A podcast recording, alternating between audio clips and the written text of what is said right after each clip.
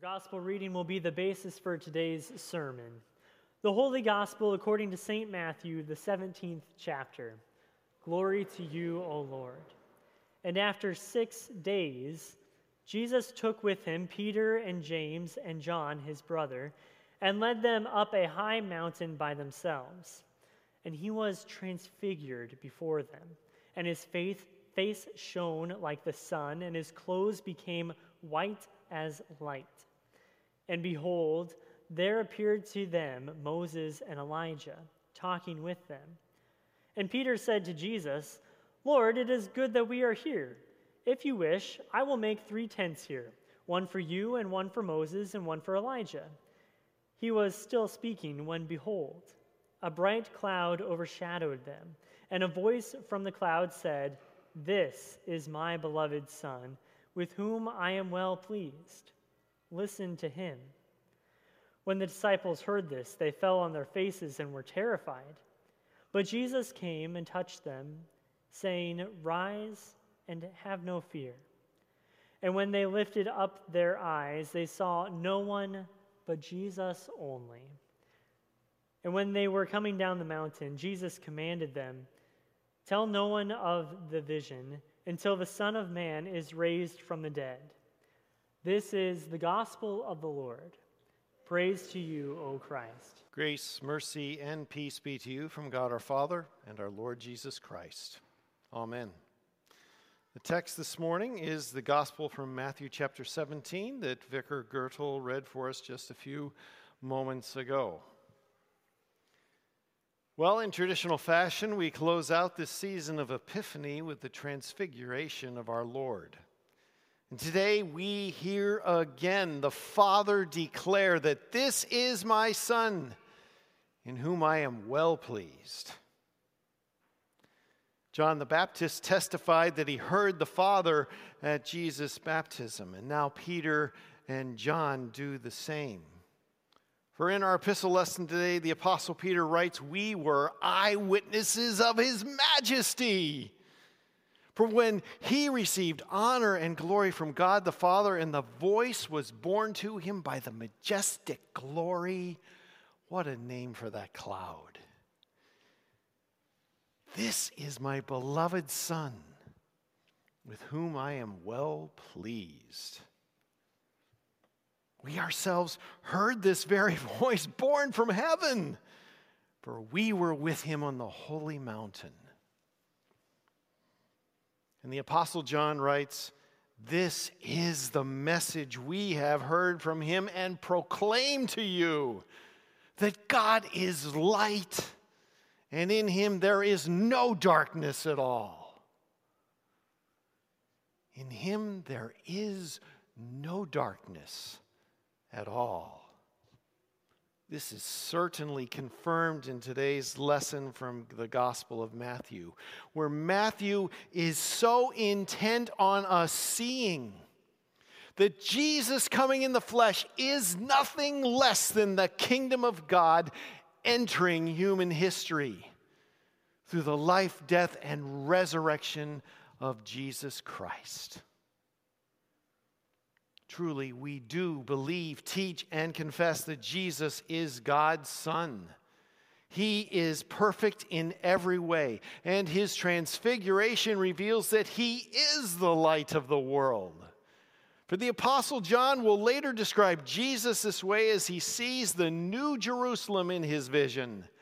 And the city has no need of sun or moon to shine on it, for the glory of God gives it light and its lamp is the Lamb.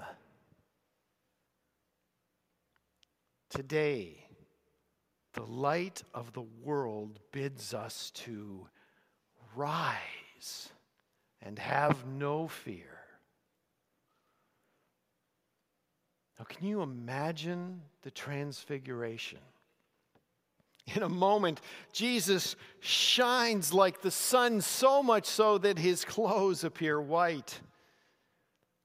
I cannot imagine the shock, the wonder, the curiosity, and the fascination in the hearts and the minds of the disciples Moses and Elijah also appear, and of course, Peter speaks.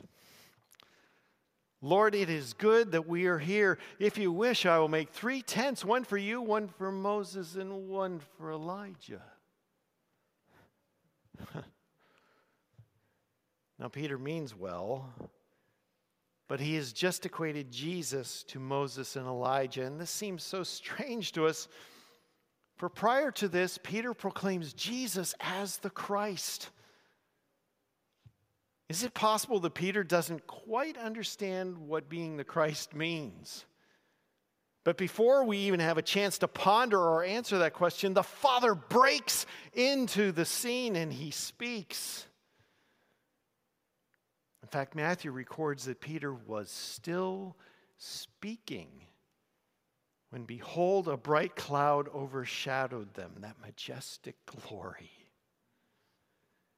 You can almost hear Peter's words slowing down and his eyes widening as this bright cloud appears.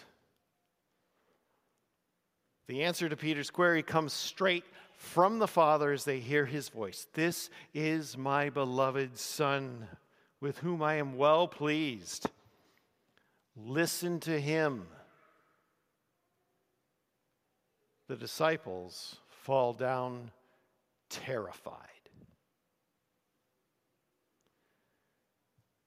Now, that you might remember that the hearing of last week's gospel text was uncomfortable. For in it we were confronted with our very own sin.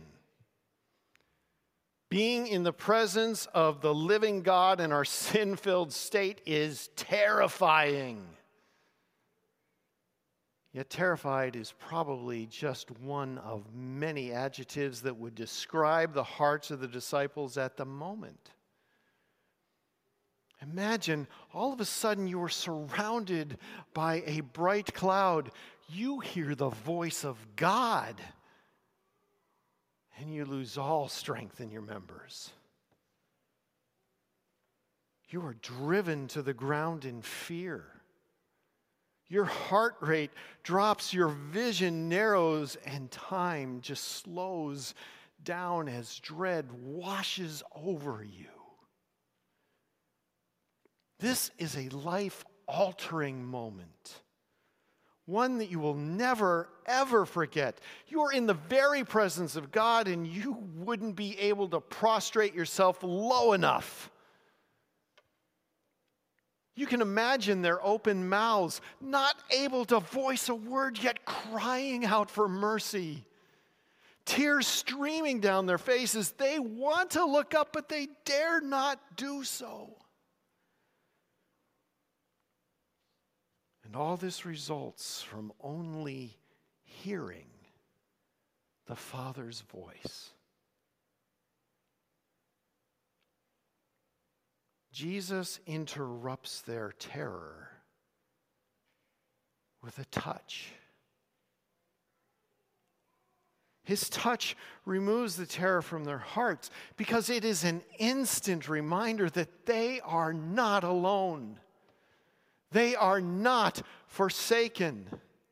Their minds drop their defenses and they refocus on a scene that is just totally changed. Only Jesus remains. And he says, Rise and have no fear.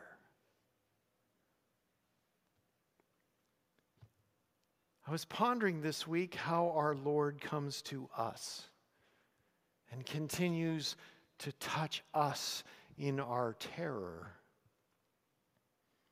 so that we too might hear these words to rise and have no fear.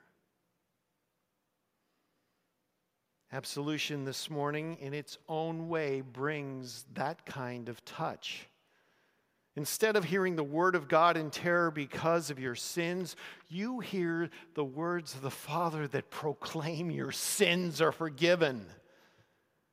And with it, you receive his soothing assurance that Jesus has taken your sins to the cross you are not abandoned. You are not forsaken.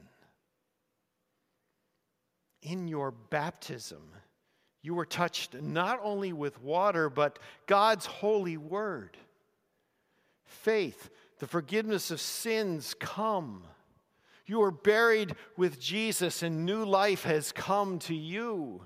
The promise of a resurrection just like his is now yours. All received in your baptism.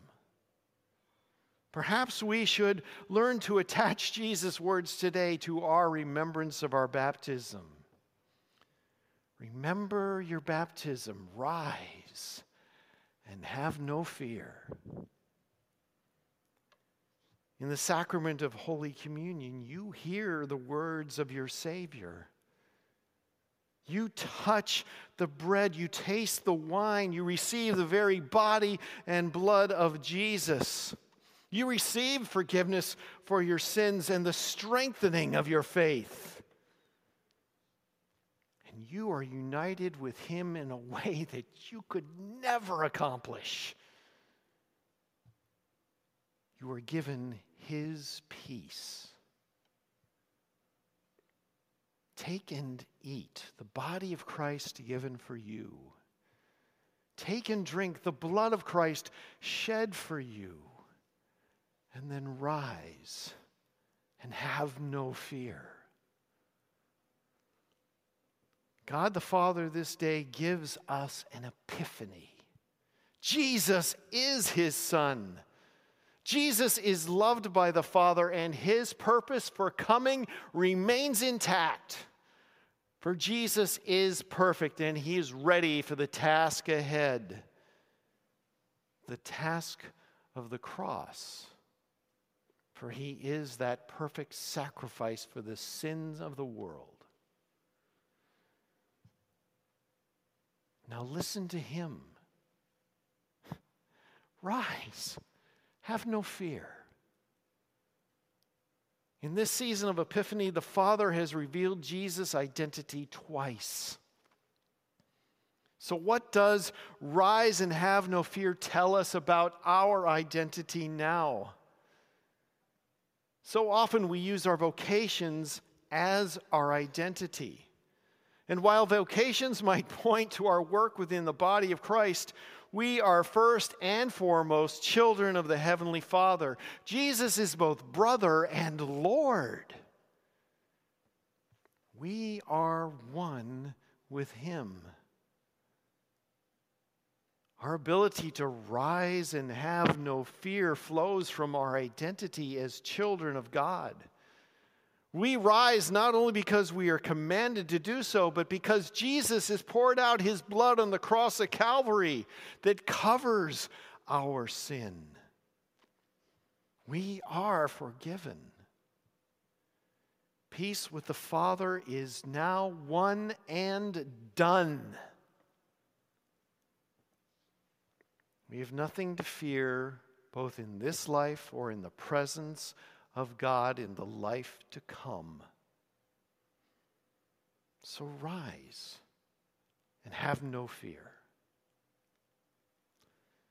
Can you imagine hearing the Master's voice on the last day as he tells you to rise and have no fear? But why do we need so much reminding? What were the disciples afraid of on that mountain? What are we most afraid of? Well, the answer should be nothing. But our reactions to the happenings in our lives are often driven by our fear of losing our idols some of which might be money, might be fame, might be family, it might be our very life. Has the fear of losing our idols replaced our fear of the Lord? We often say fear, love, and trust in Him. We even consider Him with awe and deep respect, but face it, it is so much easier to treat Him superficially and miss his divinity. We forget that He is the Word who spoke the world into existence. He is the one who rained down judgment and drowned the earth, with the exception of eight in the flood. He is the one who went toe to toe with Satan and even death itself, and he rose victorious. This is not just some prophet. This is not a mere man. This is not just a man of God. This is God incarnate. That was God on the cross for you. As Jesus leaves this mountain and turns his face towards Jerusalem, he tells his disciples, Tell no one the vision until the Son of Man is raised from the dead. Why is that? Because no one would believe them? Or perhaps, perhaps no one was ready to hear. After all, even Peter, James, and John, who saw the transfiguration, ran from the Garden of Gethsemane and they cowered in the locked room after Jesus' resurrection. It seems that the necessity of timing is something we should not ignore. Sometimes something else needs to come first before we can actually hear and understand.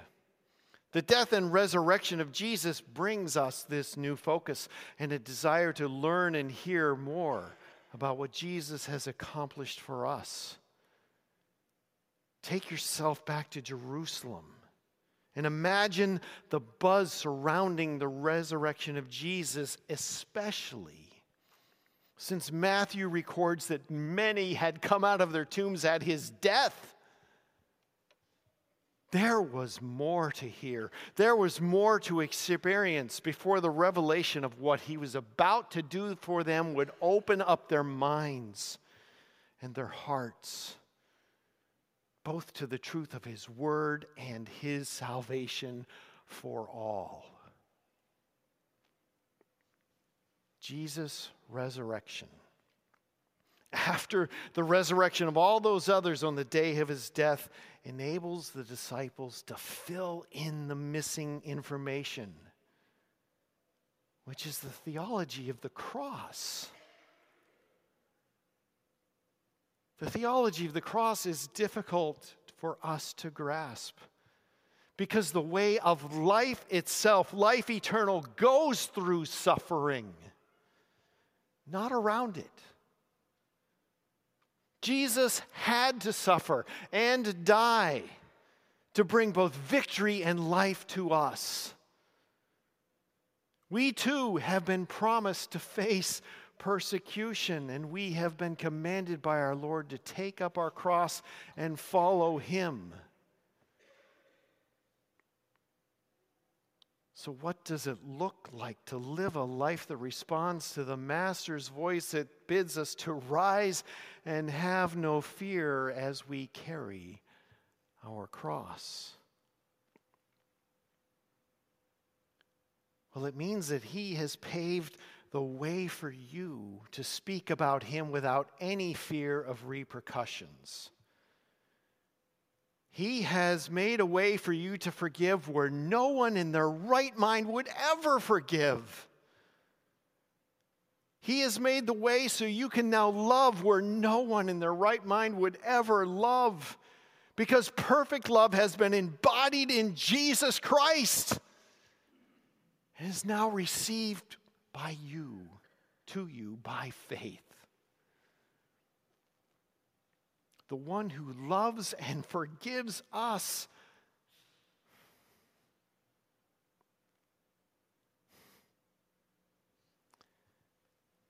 Well, I should say it this way the one who loves and forgives as he has been forgiven is in his right mind because he has the mind of Jesus. Your identity, your entire life flows from the very life, death, and resurrection of Jesus. He has given you eternal life that has already started. So you can fearlessly give of your time, your talents, and your treasures, trusting God that He will provide for your daily needs and that you will never be able to outgive Him. He bids you to pick up your cross because you can rise and have no fear. Whether that cross be persecution or surgery or chemo or rehab, you can face it with a sure and certain knowledge that even if the next step down the path takes your life, you really do have peace and life everlasting. You can face the tears of grief with an inner joy, all because it is not lost. In fact, life has been won. Because of Jesus, you have no reason to fear, for he is with you always, and he will never forsake you. You can rise and have no fear while you journey down this mountain towards the cross this Lenten season because you enter this journey with the prefaced proclamation, the sure and certain proclamation that Jesus is the Son of God. Listen to him. Rise and have no fear. His word is truth. He is the way, the truth, and the life. He is the very Word of God. Hear His word and do not depart from it.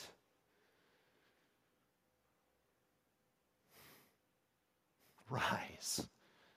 Have no fear, for Jesus has overcome the world. He is the one who has redeemed you from the grave so that you might dwell with Him forever. So, Go in peace. Serve the Lord. Thanks be to God. Amen.